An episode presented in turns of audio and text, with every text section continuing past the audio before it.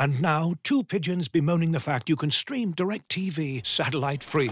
Hey, Frank, a little birdie told me you don't need a satellite dish to get DirecTV. What's little birdie? Was it Jimmy the Sparrow? It's a figure of speech. Point is, you can stream DirecTV over the internet now. Oh, sure. Next, you're going to tell me those big birds are made of metal and filled with people, right? You mean airplanes? Stream DirecTV without a satellite dish. Call 1 800 DirecTV. Terms and restrictions apply. Just a little extra thing for you is that we had to record this podcast remotely because they're drilling in the lifts at work, and also there's other things going on, you know. But um, basically, we made errors technically, which meant that um, you can't really hear Alex very well. So just listen a bit harder for that. Sorry about that. I know you'll be annoyed. I'm very sorry.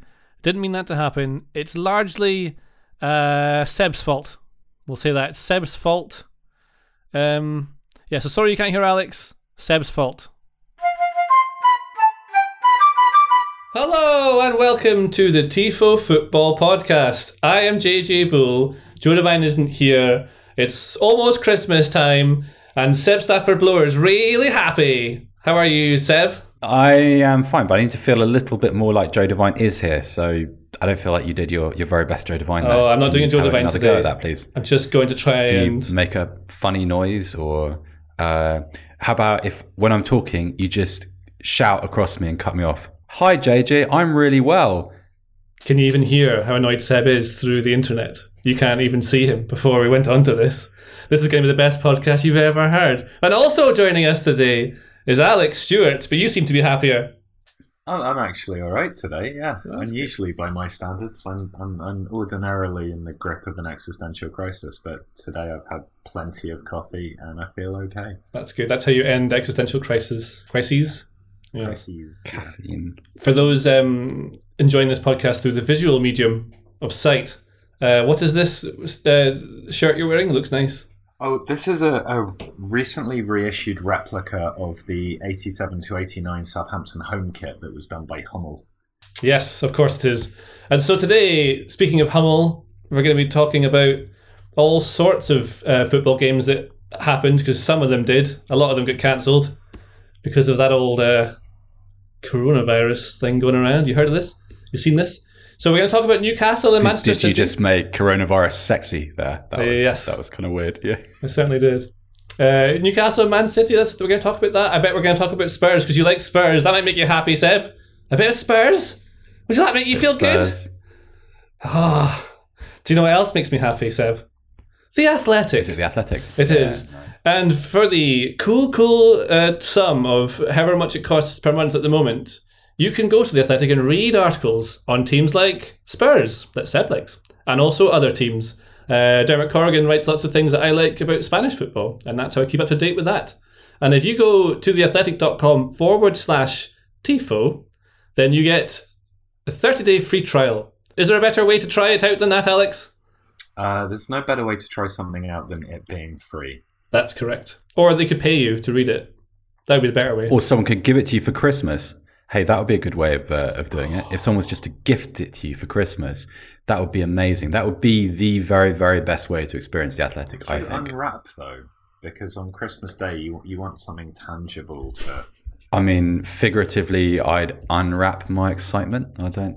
No. Okay, You could- I, I would pay to see that. Knowledge. You'd you'd unwrap knowledge, Alex.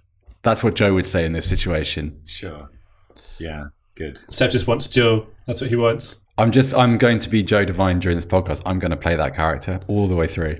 Well, remember, subscribe to The Athletic. Football, football. One time Christmas. All right, let's go with the podcast. And we shall leave you in the, uh, what does he say, the warm arms and the, the cool hand of Frosty the Snowman.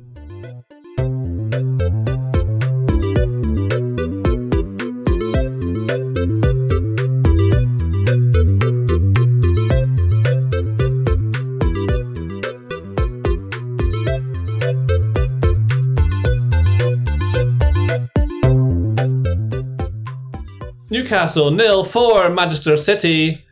Oh, boy, are Newcastle in trouble. You've written here wonderfully bad defending for the first goal. which is a nice phrase because wonderfully bad doesn't make it shouldn't make sense, but it does. It's perfect. What happened? Uh, what happened was that a ball was played through to Cancelo, who stretched, and it actually reminded me massively of a Kai Havertz assist for Bayer Laser Leverkusen. Laser Leverkusen. fire, Laserkusen. It's Pew! like Laser Quest, but in Yeah. North Germany. Um, and he sort of stretched and volleyed it back. And Ciaran Clark thought that Dubravka was going to take it. Dubravka thought, I think correctly, that Ciaran Clark should have taken responsibility. Neither of them did. And it, it wasn't like it was massively fizzed across or anything. Um, it was just a decent ball into a decent area. And yeah, and then someone I can't remember who, but one of Man City's less tall people jumped in and scored. And you just kind of look at it and think, you know, Eddie Howe is is facing a very difficult task there, even if they've got a shed load of money to spend. If you're not going to be able to attract the right quality of players who are thinking, hmm, do we really want to go to a relegation scrap in the Northeast? Uh, for a club where there are, shall we say, PR issues surrounding uh, some of the things going on there. Um, and then you look at that, and Howe's not like a great defensive coach. That's not what he's particularly good at sorting out. So it just seems like it was uh, symptomatic of a lot of the issues. I mean, Mm. City were great, but yeah, Newcastle cannot defend. Is is Howe for now, Seb?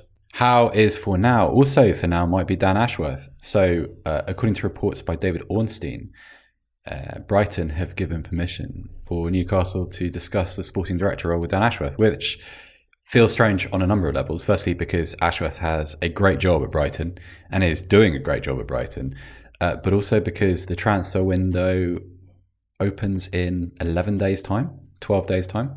Um, and that's not an ideal moment to appoint a sporting director during a season when you might get relegated, because you'd expect all of your strategy to be um, to be bound up in whoever that person is, because that would quite literally be their job should they arrive. So, uh, yeah, um, pretty worrying on the pitch. Uh, Howe is for now, but um, Newcastle in the Premier League might be for later. I don't know. Uh, it doesn't look great. I mean, Ashworth's a very smart appointment. Should that happen? I Who is Dan Ashworth for people who might not be aware of him? So, well, Dan Ashworth was the architect of England DNA, um, which um, was much maligned, but actually very, very successful. Like the mad Changing scientist in. Jurassic Park. A little bit, but without getting eaten at the end. Oh no, he doesn't get eaten, does he?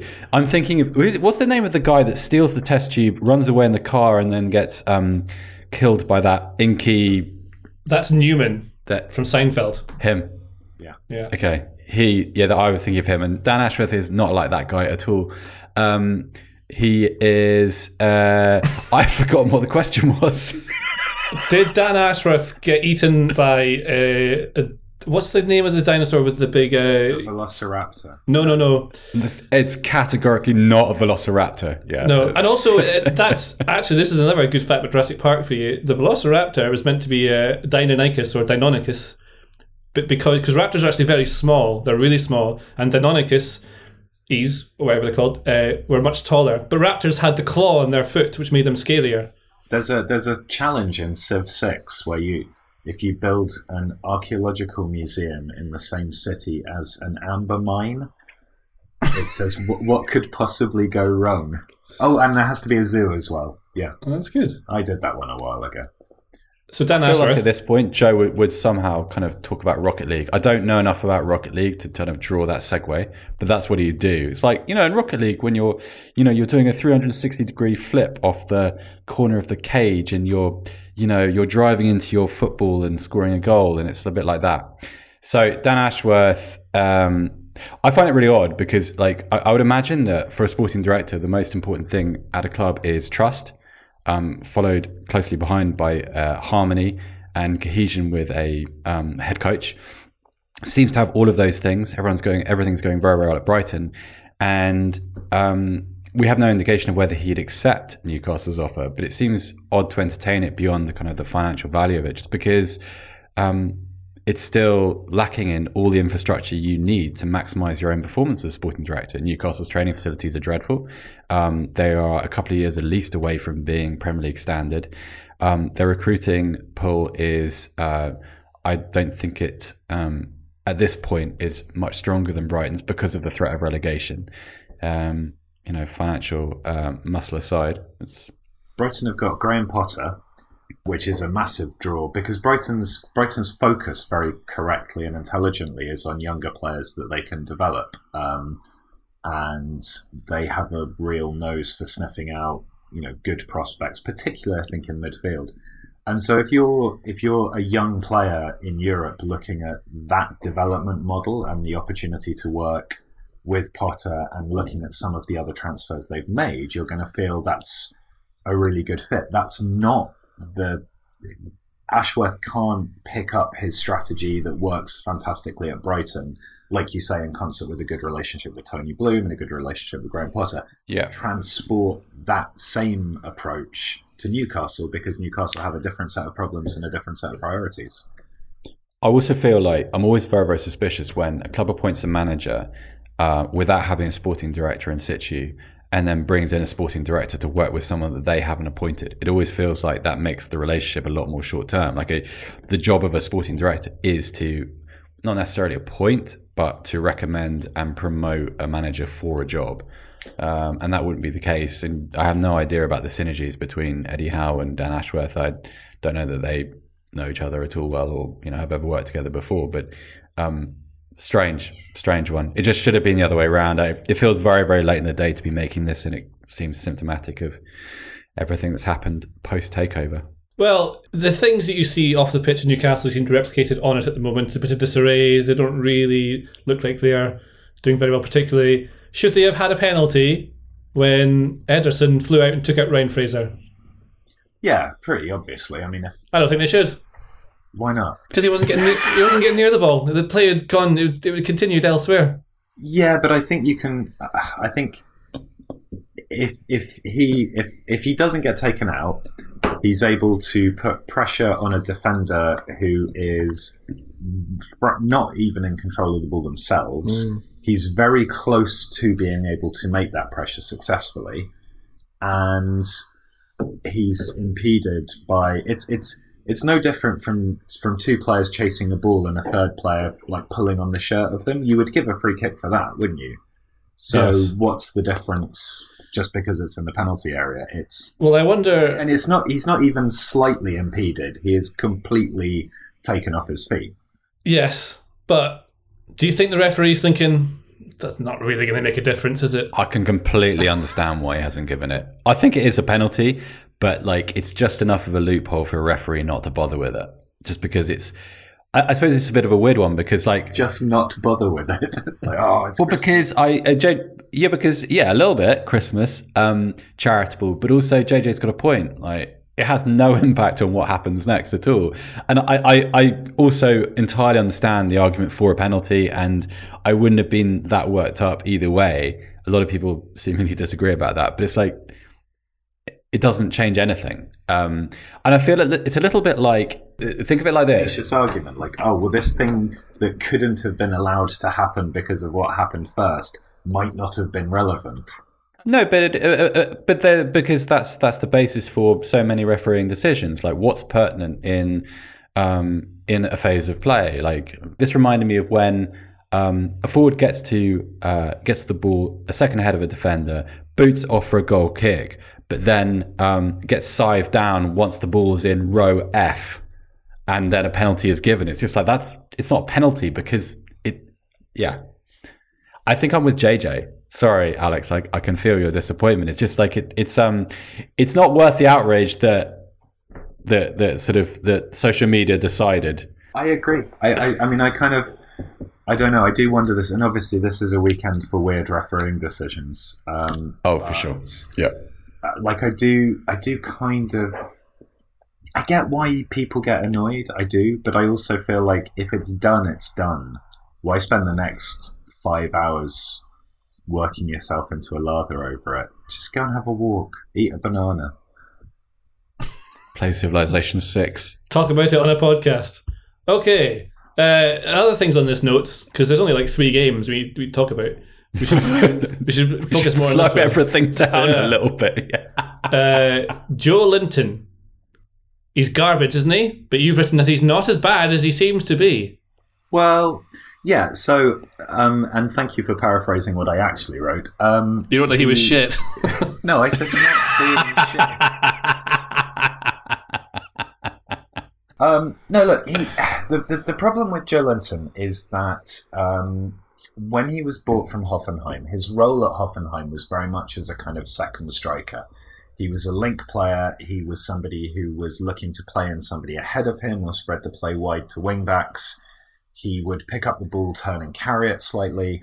He was not ever a centre forward.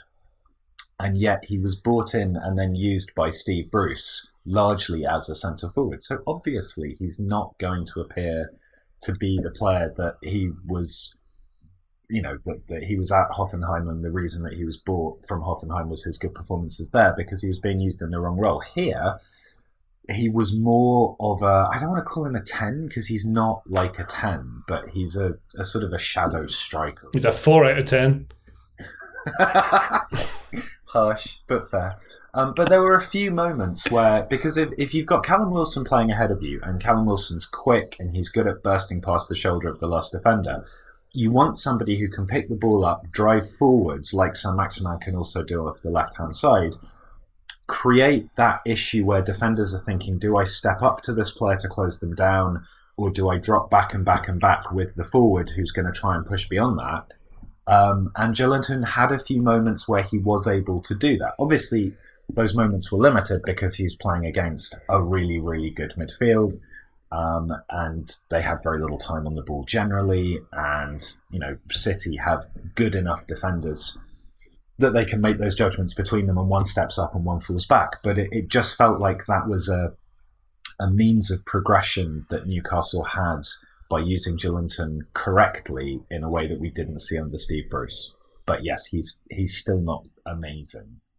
Are you sitting on a staircase? Yes, I am. Tottenham 2 to Liverpool. I enjoyed this game. This was like basketball. Fun. Yeah, it happened on Sunday.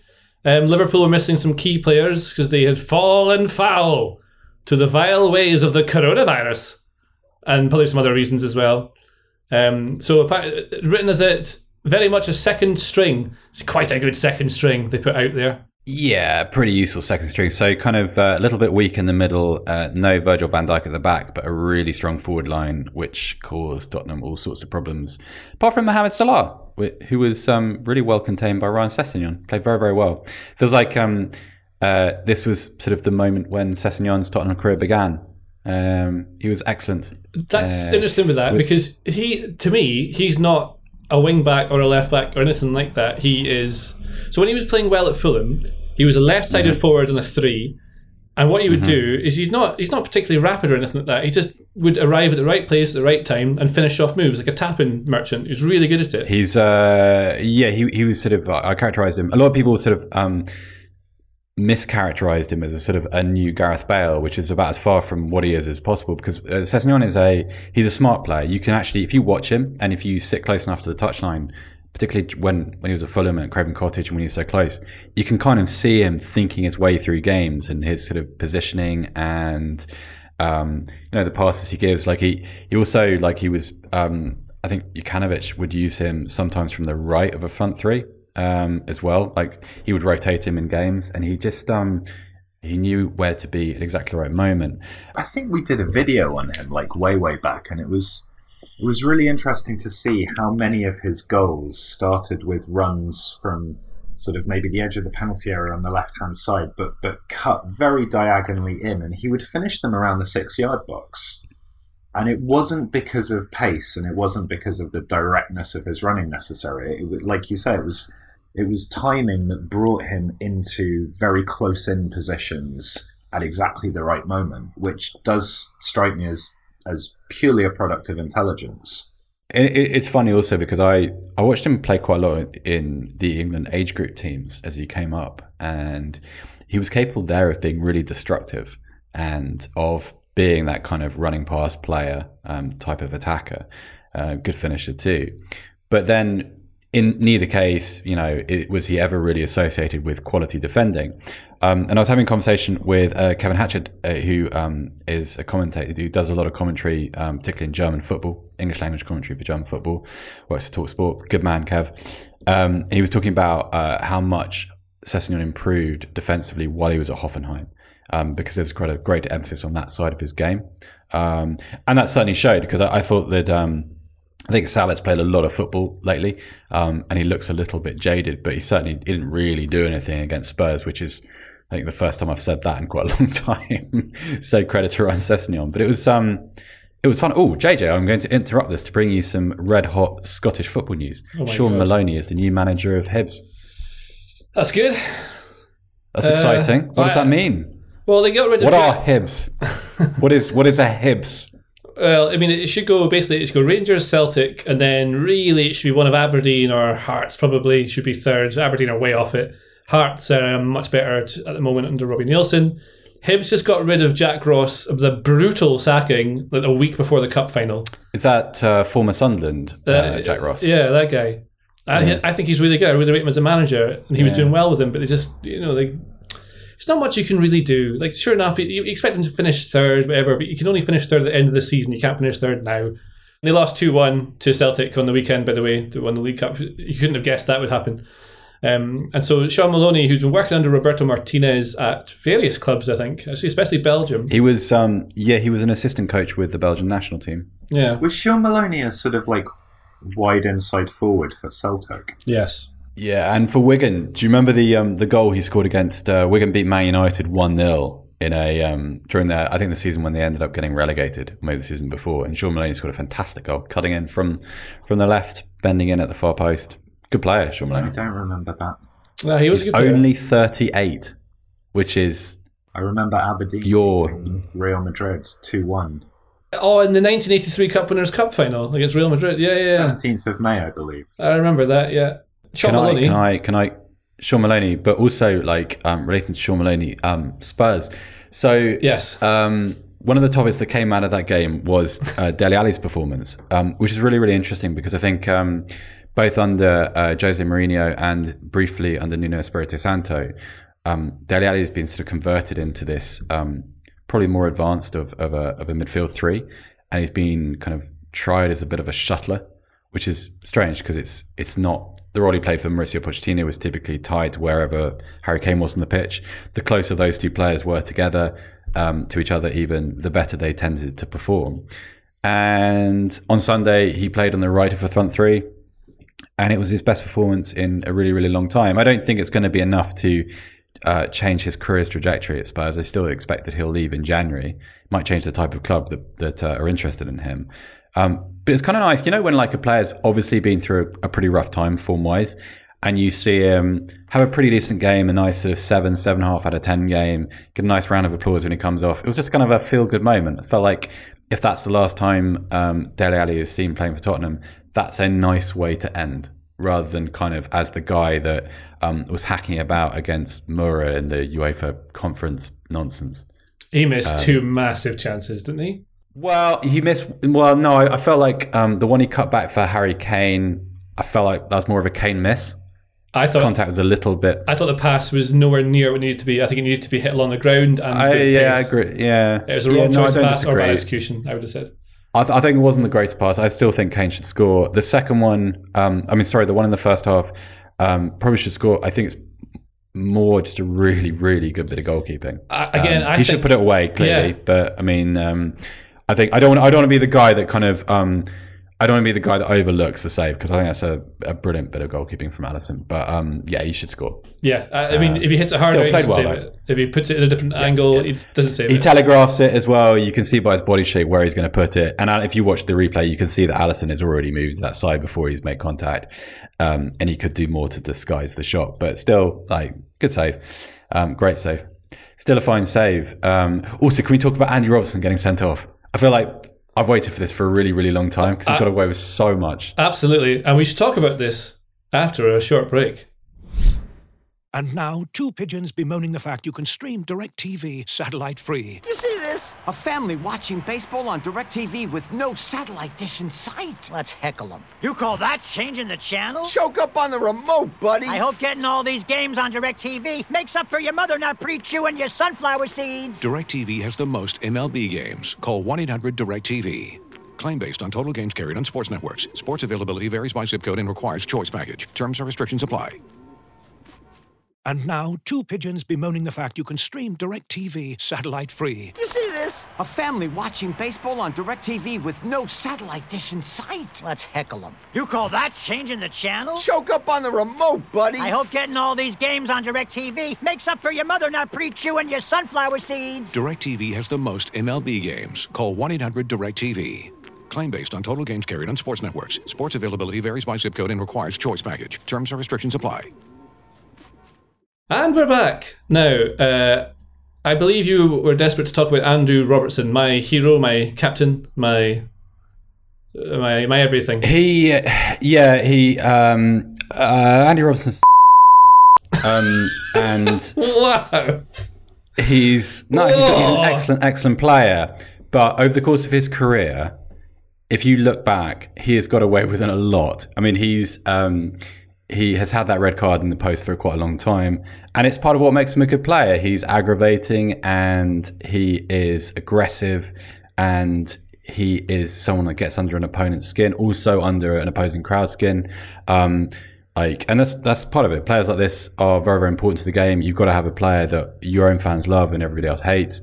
Um, but he uh, that's a red card, um, and should have had red card in this game a couple of years ago for his tackle on Japhet Tanganga. Um, there's a moment in a game against Everton where he uh, I forget who it was elbowed someone on the floor.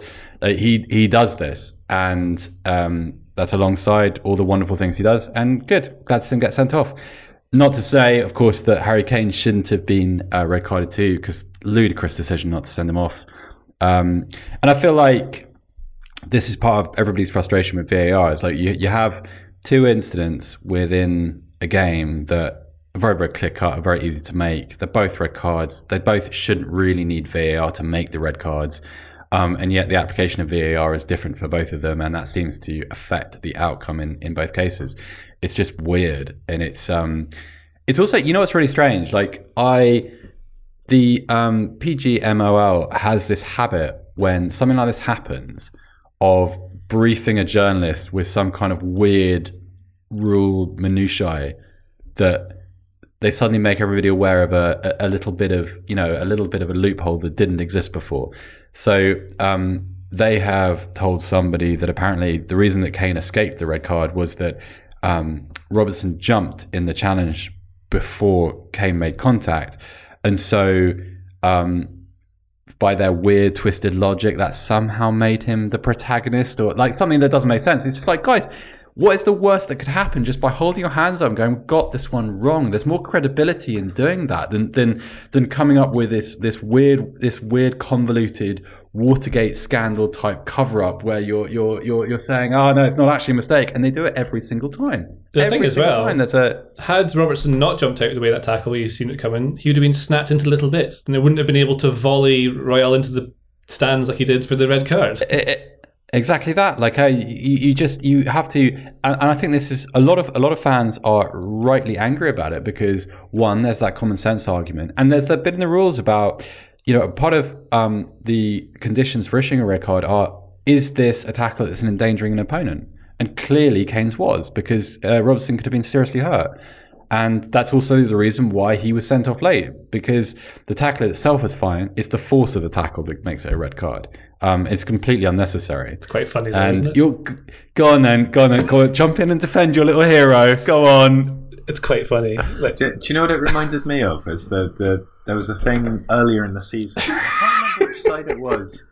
It was maybe someone like Swindon, and a guy went to take a free kick, and the opponent was kind of dallying, and so instead of taking the free kick, the guy just cleaned him out. Cleared him out. yeah. It was very, it was Robertson esque, and I yeah.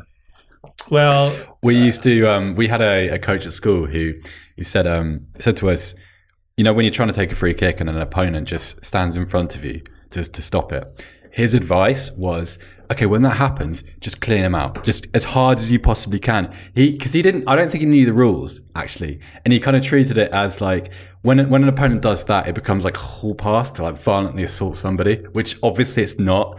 And so this situation occurred, yeah, and uh, and the, you can guess the rest of the story, but um, it didn't end well for the player on our side that did that. You glorifying violence today. So angry today.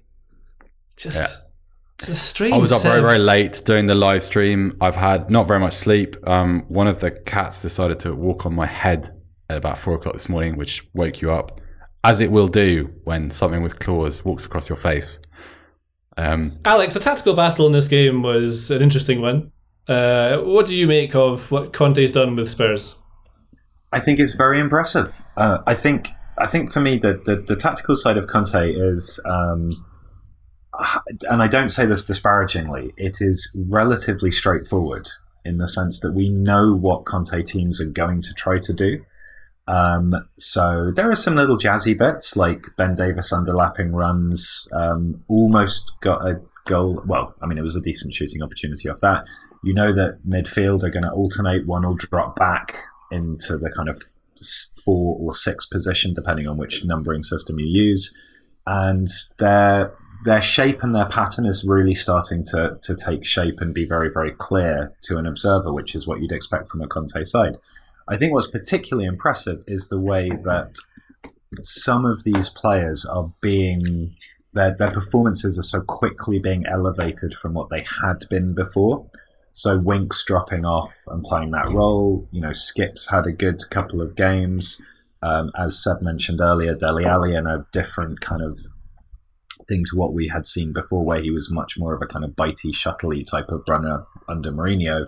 Now there's a little bit more craft to it. So I think you know Conte is obviously it's a work in progress, and he he's going to want better players. But the fact that players can come into this lineup and and immediately look better than they've looked over the last sort of eighteen months without. Is this not what Spurs do now? They get a new manager and they're quite good for about a month, and then they all just Yeah, but this is Conte. Conte is not. You know, so I, uh, there is a quality that he is going to be able to sustain and improve. I would say the difference is that you can see a plan. I think under Mourinho, uh, the plan was very, very basic. It worked um, very, very briefly um, and dramatically at times, but you could always see um, the rocky foundations. Like if you looked beneath the kind of the scoreline. Um, with Nuno Espirito Santo, I don't think it was that subtle. Like they got away with a couple of one 0 wins, and then they were dreadful ever after. Here, you can kind of see you see the flaws clearly, and you can see the areas of the team which desperately need investment. Um, and I think they were pretty fortunate on Sunday to get away with a draw. Um, and um, you know, because if if Robertson doesn't make that tackle, then I think Liverpool probably go on and win the game. And also the Alisson mistake is pretty fortuitous. But um, you can see the basis for something, and that's the big difference between what came before. If you watch Yeah. Spurs now, you can see how the five block is formed. You can see Yeah. the alternating runs from midfield. You can see the formation of the rhombus at the back, and then the wing backs pushing up and, and players staggering between the lines. Like it's Yeah, also the kind of the um, the long ball out of defense facility. Like they've got that kind of it's like it's a set move. They work it back most often to Dier, and then they spring one of most likely K um, Son or one of the um, one of the wing backs over the top. Um, and it probably requires like Eric Dier is not Toby Alderweireld in terms of his long range distribution, but he did a pretty decent job of it on Sunday. Um, and that's one of those things that they've been missing. Like with with Mourinho. Um, by design, Mourinho wanted players wants players to improvise in attack. He wants players to kind of um, become situationally wise. Whereas Conte uh, wants a bit more control. Conte is a bit more puppet like, a puppet master like with his players. Um, and you saw that. And I think like when when a team is fragile, I think it's a great benefit to have those because it can kind of fall back into those little routines without having to kind of rely on confidence. They know what to do. Um, and that makes me feel a bit more secure as a supporter. Um, It's like when a family yeah. sends their difficult child to military school. exactly that. they don't want to go. you- but you- they don't want to go, but they come back and they're ready to. yeah, but like it's it, it, versus sending like their difficult child to like some kind of creative arts theater drama place where I hey, have a just go and master's do- in film. yeah, it, it, it, it could it could work for some people, but it's a bit more of a risk. Like you you send your kid to military school, you have a fairly good idea of what's coming back. You send your kid off to drama school, and something fa- Like stress disorder, presumably. possibly, but you're you're still certain in the outcome. Um, and like you know, the the kid that comes back from theatre school maybe super talented, but um, you're not quite sure of the direction, and and that felt like. Um, I mean, I suppose that's a little bit of a um, kind of a general criticism of, of, of Mourinho's football. Like it, it works for some players, doesn't with others. Well, do you know who else is post traumatic stress disorder? Andrew Robertson, after that horror challenge from brave, brave Sir Harry Kane. Disgraceful.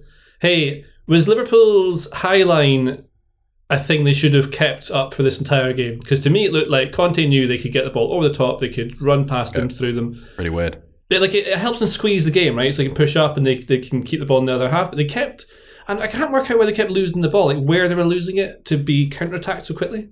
The mm. gap in front of the, I I felt like, I felt like the midfield's pressing up was disjointed, and so Yeah. it was possible for Spurs to, if the if Spurs got the ball in the sort of ten yards in front of the penalty area, the midfield weren't close enough to them to prevent that initial release pass, but they were close enough that there was a gap between them and the two centre backs. And if you could chip the ball over into that gap, then that was particularly for Son to be able to run through. I think the the one Son had that really good chance that ended up as a one on one, but he then overkicked it and Alisson gathered. That mm-hmm. came from mm-hmm. exactly that kind of situation, and it's partly because the Liverpool's centre central midfielder was that very young person whose name I can't remember. Um, Morton. Yeah, and he just I thought he played quite well. like he, he played I mean, quite well, but he's not as bitey. He's not as he, he's, he didn't know. he's not Jordan Henderson. as well where to be, whether it was to push up or to fall back. And that's you know if that's Fabinho there, you don't have to have so much of a worry. When when Liverpool would turn the ball over in a, in a Spurs channel, there'd usually be an out ball down the line, usually Son or Kane. Then from there, the ball would be shuffled in field to to a Winks or an Ndombele, and then Spurs would have a like a numerical mismatch over the other side. So there's a little bit of a. It felt like there was a little bit of a spacing problem um, in the Liverpool midfield, and also I don't think they dealt particularly well um, with the wing backs. Like Royal is not a particularly aggressive wing back. I mean, he's being asked to play that role, but he's I think he's he's a more of a defensive player actually. Um, Sessegnon kind of the same, like he's a bit more balanced, but um, and yet sort of you had this problem whereby it wasn't necessarily that Liverpool's um, fullbacks were being caught up the pitch. It was just that um, timing of Spurs' movement forward was just. And I suppose that's where you miss a Henderson. Like I, I think Henderson's greatest attribute has always been to kind of like fill the gaps that develop from you know um, when Liverpool are attacking with the ball, or or to kind of to identify the the spots of weakness within his own side. You take that out, and you take out Fabinho as well, and all of a sudden. Um, when the ball's with players like Son and Kane and and Ndombele who know how to use it, Winks is the same. Like you're a little bit vulnerable, and it felt like um, a pretty good example of just how important the midfield balance can actually be, and how important like the Henderson-like qualities are to a team like Liverpool. Well, that's the, The thing, Liverpool, right? did I say? how important they are to the Liverpool. The Liverpool. Yeah. Well, the Jurgen Klopp. Uh, I think the commentators were saying this the kind of game that he really likes, the kind of high action, high octane thrills uh, of this end to end game. And the thing with the, the high line is that it to play the way he wants to play and press the way he wants to press, you have to play that line. I don't, don't know. It's, we're talking about like uh, Bielsa at Leeds, was coming to in a second. Like they don't want you don't want to change the way you play because it's going to inhibit the way you play just to match the opposition. And uh, without trying, to, I'm not trying to wind you up, but it's only Spurs. So like, what do you think? Like the, the problem they've got. I mean, this should be a team that Liverpool should be able to beat, even with a weaker team. But equally, tactically, look at Son as your main threat up front, and Kane's been a lot further forward now as well. Like he's finally got shots on goal from inside the box, which is good. I don't know whether should Klopp be uh, adapting his tactics in these sorts of games. I wouldn't say adapting. Like I would always say that like Liverpool against a team like Spurs, you know, Liverpool shouldn't be shouldn't be adapting around that side. They should be trying to enforce themselves on that kind of team and just Yeah. sort of pinpoint, like focusing themselves on their weaknesses. But like, I would have thought that at least part of the conversation ahead of the game, and I do accept that like Liverpool have all kinds of shortages and the match preparation was badly disrupted. Of course, it was. But um, the one thing that you want to take away from Spurs, a team that cannot really at the moment create many chances off the front foot, they're not a team that's particularly comfortable in um, in control of the ball because they don't have a midfield combination that they are um, settled on. Um, their first choices were all unavailable. So surely the thing that you take away is, Kane, is um, Kane and Son's ability to kind of create the combinations which can spring one of them behind the defense. Also, that Eric Dier thing that we talked about earlier. Um, well, Eric Dier is not playing those passes with any great disguise, and yet three or four times, like it was just as simple as knocking the ball over the top of the defense. And one of the things, um, amongst his many complaints about the refereeing, which were all valid um, after the game, um, Klopp was quite sort of disparaging and said, "Oh yeah, all Tottenham did was just uh, kick it as far as possible and then run after it." It's like, okay, we'll stop it then. It kind of worked, like, yeah. Because it kind of worked, and it's just like I, I felt like I don't feel like uh, Liverpool should have adapted round Spurs, but I felt like maybe um, they could have won that game with a little bit of humility at some point because all they had to do was control the ball and um, you know the way of possession. Spurs' defense is so fragile, um, and the issues in front of that defense in the midfield are so obvious that you have 55, 60% of the ball in the right area of the pitch, you are going to score goals because look at who's playing up front for you. Um, and yet it was as if rather than you know they did the opposite of adapting like a kind of right well we want spurs to come on to us because i don't know. Uh, very very weird. So um don't know. One moment where Konaté really stepped up and and won a very very aggressive header um, I can't remember who the ball was, was going to, but it was really noticeable that that was the only time that stuck out in my mind of one of Liverpool's defenders really aggressively closing the space up and, Yeah. and trying to get ahead and win the ball before it got to that kind of slightly dangerous area where Spurs could then build play from on the counter. And I, I, I just was a bit surprised that Liverpool didn't maybe defend that space a bit more aggressively. Also, It was it was really odd. Also, like um, Son has had coronavirus recently, and I think you could see that he wasn't really quite fit yesterday. He had to play, and you know played okay, but it was just a um, I don't know. It was it was it's very hard to, to explain. It was as if um, Spurs, I, I feel like Spurs got away with it. I, I feel like Spurs were given opportunities in the game that. Um, and I- I kept expecting these these these doors to be shut. So I think we all saw the first half an hour and the kind of the the volume of chances that Spurs created and, and missed. And he thought, well, at some point there's going to be a rejig and um, the adjustments going to be made to prevent any of these avenues. And it's going to be back to the same old plodding Tottenham who have the ball, lose it, and concede goals. Uh, and that never happened. And I found that, you know, um, injury issues aside, quite odd, quite hard to explain. Looking for the best place to buy tickets for any of your favorite teams or sporting events? We've got the spot. Our partner, StubHub, has been the leading ticket marketplace in the world for over 20 years, providing a 100% guarantee with every order. From a worldwide selection of live events, the widest choice of tickets, and industry leading partnerships, StubHub has what you need to purchase with confidence. StubHub, an official partner of The Athletic.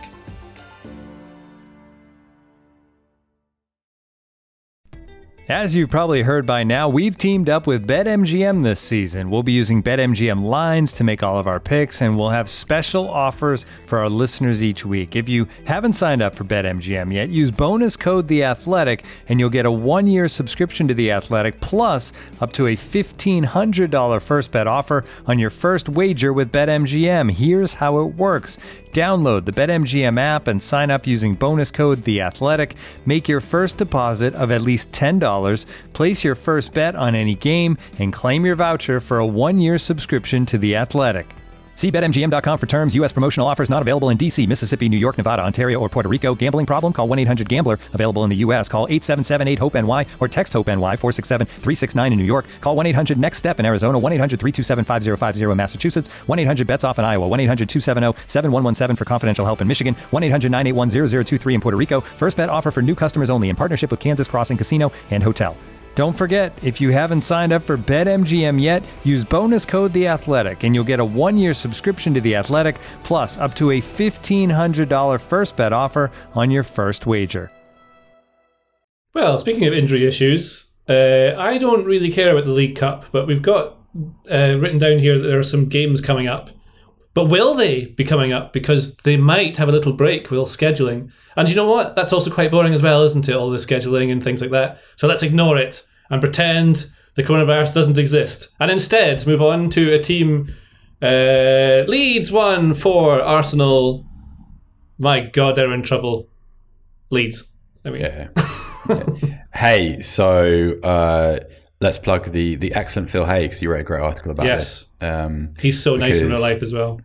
He's a really, really nice bloke, yeah, um, and uh, very difficult, obviously, to watch what's happening to Leeds at the moment. And I thought he made a really good point in his article, which is that um, when you when you marry uh, Leeds' injury issues, which are really substantial. So, like for instance, Robin Koch had to play against Arsenal, having not played since August because of the. Um, Llorente was ruled out in the morning of the game, I think. So they, they have crushing issues everywhere. They've been without Calvin Phillips for a while now. He's, he is their the kind of the personality of their midfield. Um, but he said that um, when you marry these injury issues up with um, Marcelo Bielsa's refusal to be anything other than Marcelo Bielsa and to make no deference to to a situation, um, in in this instance, um, you know, being reluctant to move away from kind of his man marking, um, you're going to have problems, and it's entirely logical because if you think about Leeds' success, at least in promotion in their first Premier League season, they have the kind of physical superiority over most opponents. Um, and with the effects of coronavirus and the squad shortages and their desperate need for reinforcements in January, that physical superiority has vanished. And the effect and result is kind of what happened against Arsenal, which is just that they look entirely broken. Um, they weren't, they didn't play in a way which made any kind of um, acknowledgement of their situation which was really scary. Like it's so it's so fundamentalist, and I love Marcelo Bielsa. He's he's a fascinating guy, but this is a kind of this is the this is the Bielsa flaw, um, and um, it's going to sound sad. Like we, we will talk about Arsenal being good because I thought they were, um, but it was also really easy for them to build a three 0 lead. Well, on Um, Bielsa's tactics, let's go into what man-oriented marking is and why that's been an issue for them. Uh, I think you're best for this, Alex. um, yeah, so I mean, essentially, the, the- mostly teams will, particularly higher up the pitch, will mark zonally. So players will have a rough position and they orientate themselves kind of slightly in relation to where people are, but also where the ball is. But they're looking to shut down passing lanes, whether they're pressing or blocking. Bielsa has this thing where you're basically picking up whoever's closest to you and then sticking with them, and you have to hand that player over once they pass a certain distance away, so that it doesn't get so pulled out of shape. But because they have a spare man at the back, they tend to kind of compensate for that. What it means, this is a terrible explanation, but what it means like it. is that it's basically if you have a lot of rotations in your opposition build up, it's very, very easy to pull Leeds. I don't want to say out of shape because they actually kind of don't have a shape to start with. Their shape is mirroring the opposition shape, but you can then create massive holes on the pitch that you can pull, uh, you can uh, attack through with your own players Yeah. when it works, it works because they have the spare man who is able to cover the space, and that's often what Ben White did for them last season. Um, Koch is also good at that. Cooper is also quite good at that. Um, but also, it's because Season season before last for Ben White. uh, sorry, yes. Um, but it's also because they have the physicality of Phillips, who can kind of buzz around and shut down passing angles and put the opposition under pressure. And if they if the opposition are worried about the press and the degree of physicality that Leeds are using to impose on themselves, they have less time to think about orchestrating those patterns and rotations that pull Leeds out of shape in their man marking system. So it's a kind of vicious circle for Leeds because they can't do the pattern that they know works for them if the way that they also defend otherwise isn't functioning properly. And I get Yeah, but they're missing players like they are. Their squad's not already. It's not very good. I would have said. Like, it's it's, it's not a massive, and this is again the problem with Bielsa, and, and I, like I get what Phil's saying in terms of moving away from the man marking system, and that that's the logical response. But Bielsa takes such a long time to drill his players into the way that he wants them to play, which is basically unlike almost any other team. I mean, Atalanta kind of do it a little bit, um, but it's it's not you can't have degrees of uniqueness. That's stupid, but it's relatively unique. Um, and and so to to assume that you can just abandon it and go back, you know, these are players who have been coached consistently for two and a half years to play in a very rigid and particular way. You can't just go, oh well, we're not going to do that today. But Alex, like when, when you, it feels like when you, when you have any system which relies on um, markers passing over to each other, and you add in the uncertainty of team selection, which is in this case as severe as players dropping out four hours before kickoff, like this is the natural result. Like seven goals against Man City, four against Arsenal. This this is the problem with highly ornate uh, tactical yeah. systems that are. So, so the obvious analog here is uh, Sheffield United in the season they got relegated. Not because the defensive system was the same, but because the way that Sheffield United played was an absolutely brilliant uh, compensation by Chris Wilder and Alan Knill for the the deficiencies in their squad and the way that also teams tended to defend against them in League One. But as soon as you have injury issues to key players, in this instance the wide centre backs for Sheffield United, the system just doesn't work because you can't adapt a system that is so rigidly coached because it's the way that you do stuff, but is also incredibly reliant on certain players or a certain level of cohesion. And so these two teams are having the same kind of systemic problem, albeit their tactical systems are totally different. Yes, sounds nice. Arsenal then. Uh, hey, hey, I'll tell you something. That Martinelli is all right. My uh, my my podcast questions are weird today. I'm just saying a thing and then stopping talking. I'm not even asking you anything. The Arteta, like the three youngest average Premier League sides named this season, have all been named by Arteta. I think that's right. Well, he's yeah. doing he's doing like a yeah, football yeah. manager thing where he's buying all young kids to bring he's them through, kids, but he's having to play them giving now. them an opportunity. Yeah, yeah, and it's. I mean, obviously, some of those young kids that are there already and have been for a while, like Smith Rowe and Saka, but the way that Tavares, for example, has been brought into that as a uh, you know a purchase. That's worked really really well. Ramsdale's worked really really well, and he Ramsdale is young for for a top level goalkeeper. Um, it just seems like Arsenal. Tavares Tavares is a weird one. I don't see the Tavares thing. Like I agree with everything else. Tavares just seems like a I don't know a problem in the making. I mean, there's, I some, there's something there, but he just needs to learn a little bit. Yeah. Uh, I mean, Lokonga will make the occasion. Lokonga I like. and yeah, but he has a range of passing which is really good. He's working well in, in that role. He's you know he, he he makes mistakes. I think we talked maybe two weeks ago in, in, in a podcast about how he wasn't dropping off into the correct areas and so on. But but you know Arteta is persisting with these young players and giving them opportunities, and by and large for now it's working, but it's Arsenal, so in two weeks. It's time. definitely working against teams who are decimated by injury. That's the thing with Arsenal. I still can't figure it out. Like, I can't figure it out because I see some of the problems that I was talking about before, like the donut and all that sort of stuff, where there's no central striker. They still do that sometimes. They're still very slow and, and build up from the back, but they are like the numbers are showing that they're actually doing quite well. XG and underlying stuff shows they're a little bit inconsistent, so they're not quite there. But that's what happens with young players and a team being formed.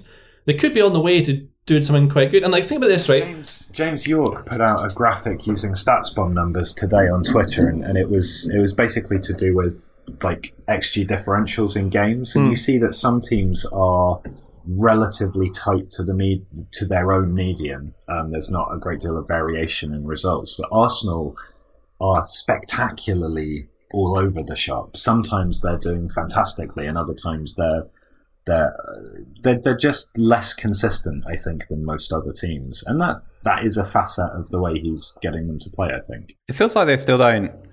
I, Arsenal still don't know what they want to be. I don't think there's like a the Arsenal performances are pegged around um, at the moment. Uh, performances of individual players too. Like every Arsenal win at the moment is kind of sponsored by somebody. Like Leeds, Martinelli, who I thought was great. Um, Smith Rowe has been very, very important. Saka's been important. Um, Lacazette has had a couple of good games recently. Um, but it feels like uh, there isn't a, a kind of there isn't an end game in mind at the moment. It's just a kind of an open evolution, if that makes sense. Um, which makes it very, very interesting. But it feels also like there are still important steps to take. Like I, I think recruitment is still half finished. I think that um, I, still think some of the players in this team are not good enough to go where Arsenal want the, to go uh, long term. Um, I think Xhaka is still a problem defensively. Um, the Aubameyang situation um, is at the moment it's a relief because it feels like it's been resolved, but it's a long way from that because it's a very very high earner, a very influential person who has been kind of ostracized from the group. It's a weird situation. It feels like um feels like a decision that Arteta has wanted to make and needed the reason to make it. If that makes sense, not to be too conspiratorial, but then that's kind of a little negative that has to be resolved. You, you feel like that's Arsenal, and one of the reasons that they are. Um, it seems one of the reasons why they are a little bit inconsistent is absolutely fundamentally because they're young and that's that the habit of young players, but also because there is still so much uncertainty in so many different areas. Um, and like it's not probably a coincidence that they tend to be as good as the teams they face are bad. Like with all due respect, they they beat a, a very average Southampton at home, um, a devastated Leeds um, away. West Ham win was good. That was good. West Ham, uh, yeah, that's fair. The West Ham win was good, um, but then there was a worrying moment in the Leeds game where they had the game won. Raphinha scored his penalty, great penalty by the way, lovely penalty. But then all of a sudden, Leeds were the better team for a little bit, which is kind of weird. Um, I know that's a game state thing, but it was still, you know, you're in such control of this game, and all of a sudden another goal and what happens, and it didn't come. but that's the AI. That's the easy. AI doing that to uh, make sure that the game catch up. Yeah. Yeah, yeah, that's Sky Sports. Yeah, yeah, I know. I bet. Yeah, that's scripting, damn it. That's what that is. and that's real, by the way. Scripting's real. That, that, exists in games. I've I've been told reliably that's a real thing they put into these football games. You, have told me consistently that. You and I'll tell you so. again and again and again yeah, because yeah, I've been saying it for years. We used to call it pro evil luck, but Alex, you're looking as though you don't know what I'm talking about. I've got no idea what you're talking about. You know when you play. I, I, I, I, need to break for two minutes. Well, that's fine because I think we're actually at the end of the oh, podcast. Oh, what a relief! We're sure. I think we've covered yeah. everything we needed to. I think we've all had a lovely time, especially Seb, who's a lot happier now than he was. Hey, I no, I, I, I, was grumpy this morning, and I am sorry for that. But I am happier now. You two have cheered me up. I saw Alex laugh. Alex, Alex, when you laugh, you you don't you laugh with your mouth, but not your eyes. It's quite a funny thing. It's like he a lights up the camera. Ha, ha. It glows. Like it made my Monday. A reindeer's nose, and he's the reindeer are coming. They're coming to get you on uh, the weekend, aren't they? So uh, everyone, I hope you enjoy your uh, Christmases. Happy Christmas. Yes, the reindeers are coming to get you. They're coming to get you. They won't stop for anyone. There's nothing you can do. Board up your doors, lock your windows. The reindeers will come. They're quite big reindeer. Uh, anyway, this probably won't happen. But thank you for listening to the podcast. Uh, what, the, what are we doing? Oh, yes, we're ending it. That's it. Thank you, Alex Stewart. Uh, thank you, JJ. Uh, you're welcome. Thank you, Seb. Uh, thank you, JJ Bull the Bullard. Uh, okay. A little bit Joe Devine. A little bit Joe Devine. Uh, this, is, this is what Joe does. All right. Thanks for listening, everyone. Um, have a lovely Christmas. And yeah, thank you for listening. Again, I'll say it again and again and again. Goodbye.